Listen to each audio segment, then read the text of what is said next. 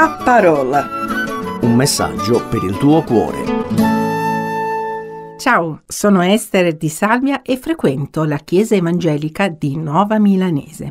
Un caro benvenuto a te, amico e amica che mi stai ascoltando. Oggi vorrei curiosare insieme a te sulla società al tempo di Gesù. Quindi viaggeremo indietro più di duemila anni per capire meglio l'ambiente in cui Gesù visse e operò. È importante conoscere le persone che incontrava quotidianamente, sapere come vivevano e quali lavori facevano. C'erano gli agricoltori che lavoravano nei campi, Pochi però erano padroni della terra che lavoravano. La presenza del lago di Tiberiade o di Galilea rendeva diffuso il mestiere di pescatore. Non è a caso che i primi discepoli che Gesù chiamò a sé erano proprio dei pescatori. I pastori erano molto numerosi e si spostavano spesso in cerca di pascoli e acqua per le loro greggi. Tra le persone di quei tempi c'erano anche degli artigiani, come fabbri, tessitori, vasai e falegnami. Giuseppe, il padre di Gesù, era falegname. All'inizio del suo ministero le persone lo conoscevano come il figlio del falegname, ma anche come il falegname. Probabilmente Gesù imparò questo mestiere da Giuseppe, suo padre adottivo. Gesù incontrava quotidianamente tante persone, tra cui tanti malati, invalidi e lebrosi che vivevano ai margini della società. Essi non potevano lavorare e per sopravvivere erano costretti a chiedere l'elemosina. Vivevano da emarginati, ma Gesù fece la differenza. Oltrepassò quel confine, guarendoli dalle loro malattie per riportarli nella società. Se leggiamo i Vangeli possiamo notare numerosi miracoli compiuti a favore degli emarginati e dei malati. Infatti sono sue queste parole in Marco capitolo 2 verso 17. Non sono i sani che hanno bisogno del medico, ma i malati. Io non sono venuto a chiamare i giusti, ma i peccatori al ravvedimento. Gesù era sempre dalla parte di coloro che erano oggetto di diffidenza se non di aperta discriminazione, i pubblicani, le prostitute, i poveri, i lebrosi, i malati, i samaritani, persino gli invasori romani che in quanto individui erano comunque considerati meritevoli di ricevere quantomeno una parola di conforto e le donne, invece, che ruolo avevano in quell'epoca? La loro funzione sociale era ben definita, avere figli e servire il marito, macinare il grano, cuocere il pane, tessere, filare, lavare volto e piedi del loro uomo. Le donne a quei tempi non venivano istruite, venivano largamente discriminate Gesù, in contrasto con la posizione dei maestri giudei dell'epoca, considerò la donna capace di ricevere un'istruzione religiosa, ad esempio come Maria, la sorella di Marta, in Luca 10:39, sedutasi ai piedi di Gesù, ascoltava la sua parola. Nei Vangeli troviamo molti esempi di un atteggiamento di Gesù più aperto.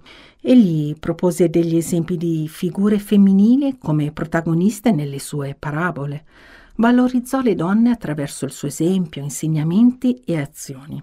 Molte di esse vennero guarite e liberate non solo dal male, dal demonio o dalla malattia, ma anche dalla oppressione sociale che purtroppo le metteva in secondo ordine e le relegava a casa in uno stato di sottomissione. Alcune di esse decisero di seguire il Messia. Gesù se ne andava per città e villaggi, predicando e annunciando la buona notizia del regno di Dio. C'erano con lui i dodici discepoli e alcune donne che erano state guarite come Maria Maddalena, dalla quale erano usciti sette demoni, Giovanna, moglie di Cuzza, amministratore di Erode, Susanna e molte altre che lo servivano con i loro beni. Vorrei ora considerare con te alcune donne citate nel Nuovo Testamento che ancora tutt'oggi possono essere di sprono per noi. La profetessa Anna, che ebbe la grazia di vedere il Messia in fasce, tanto atteso da lei, Giuseppe e Maria si erano recati nel Tempio per portare il bambino Gesù, per adempiere al suo riguardo le prescrizioni della legge. Luca capitolo 2 vi era anche Anna, profetessa, figlia di Fanuel, della tribù di Aser. Era molto avanti negli anni, dopo essere vissuta con il marito sette anni, era rimasta vedova e aveva raggiunto gli 84 anni non si allontanava mai, ripeto, mai, dal Tempio e serviva Dio notte e giorno con digiuni e preghiere. Sopraggiunta in quella stessa ora, anche lei lodava Dio e parlava del bambino a tutti quelli che aspettavano la redenzione di Gerusalemme. Questa donna, nonostante la sua avanzata età, con la sua sofferenza, con la sua solitudine, con le sue fragilità che il corpo ormai accusava, aveva posto la sua speranza in Dio e perseverava in suppliche e preghiere notte e giorno. Un'altra donna che è altrettanto significativa ed esemplare per aver scelto la parte migliore che non le fu mai tolta era Maria, la sorella di Marta e Lazzaro. Gesù fu ricevuto a casa dalle due sorelle Marta era molto affaccendata per servire al meglio l'ospite, mentre Maria scelse di sedersi davanti ai piedi di Gesù ed ascoltare le sue parole. Marta gli disse Non ti importa che mia sorella Maria mi abbia lasciata sola a servire? Dille dunque che mi aiuti.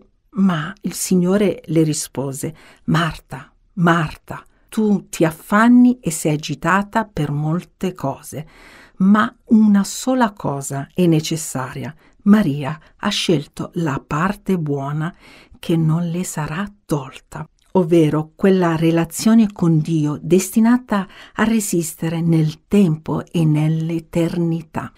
Marta aveva dimenticato l'ospite, sopraffatta dalle faccende domestiche, mentre sua sorella Maria aveva scelto la parte buona. In greco agatos può essere tradotta anche come parte migliore. Gesù non rimproverò Marta per il suo servizio, ma per l'agitazione e la preoccupazione, quel di più che le fece mettere in secondo ordine la persona cioè l'ospite speciale e la sua parola da udire. Consideriamo un altro brano dove ancora Maria è protagonista, in Giovanni 12. Sei giorni prima della Pasqua Gesù andò a Betania, dove si trovava Lazzaro, che egli aveva risuscitato dei morti, e qui gli fecero una cena. Marta serviva e Lazzaro era uno dei commensali. Maria, allora, prese una libra di olio profumato di vero nardo, assai prezioso, cosparse i piedi di Gesù e li asciugò con i suoi capelli e tutta la casa si riempì del profumo dell'unguento. Hai notato che anche in questa occasione Marta stava solo ancora servendo mentre Maria, che aveva scelto la parte buona o la parte migliore, cosparse i piedi di Gesù con un olio molto pregiato. Il valore dell'olio di nardo era altissimo, quasi quanto lo stipendio annuale di un lavoratore medio, un gesto di grande sottomissione al suo Salvatore, di adorazione, di appartenenza, di amore nei suoi confronti. L'olio di nardo è nominato anche nel Cantico dei Cantici come simbolo dell'amore fedele, puro e senza misura tra la sposa e lo sposo. È lo stesso olio che usò anche Maria Maddalena quando si presentò a casa di un fariseo chiamato Simone, un uomo integro, osservatore della legge, che aveva invitato a pranzo Gesù si trovò seriamente imbarazzato di fronte all'intrusione di questa donna, reputata una donna molto peccatrice. Secondo la legge Gesù avrebbe dovuto allontanarla, ma lui cercò di far capire a Simone che Maria Maddalena aveva molto amato e i suoi peccati erano stati perdonati. Le sue tante lacrime che bagnarono i piedi del suo Salvatore dimostrarono il perdono e l'amore incondizionato di Gesù che le aveva sconvolto il suo cuore e il suo animo. La dimensione di questa ultima donna peccatrice era questa grandiosità dell'amore che riconobbe di non meritare nulla, ma si dimostrò fiduciosa nel perdono di Gesù che l'accolse. E tu hai scelto la parte buona, la parte migliore, che prende una dimensione eterna? Riconosci il bisogno di Gesù colui che vuole accoglierti con il suo perdono e con il suo amore che non ha limiti, che ha deciso di portare tutte le tue colpe, i tuoi peccati su quella croce. Romani 5, versetto 8. Mentre eravamo ancora peccatori, Cristo è morto per noi. Grazie per il tuo ascolto. Un saluto da Esther. La parola un messaggio per il tuo cuore.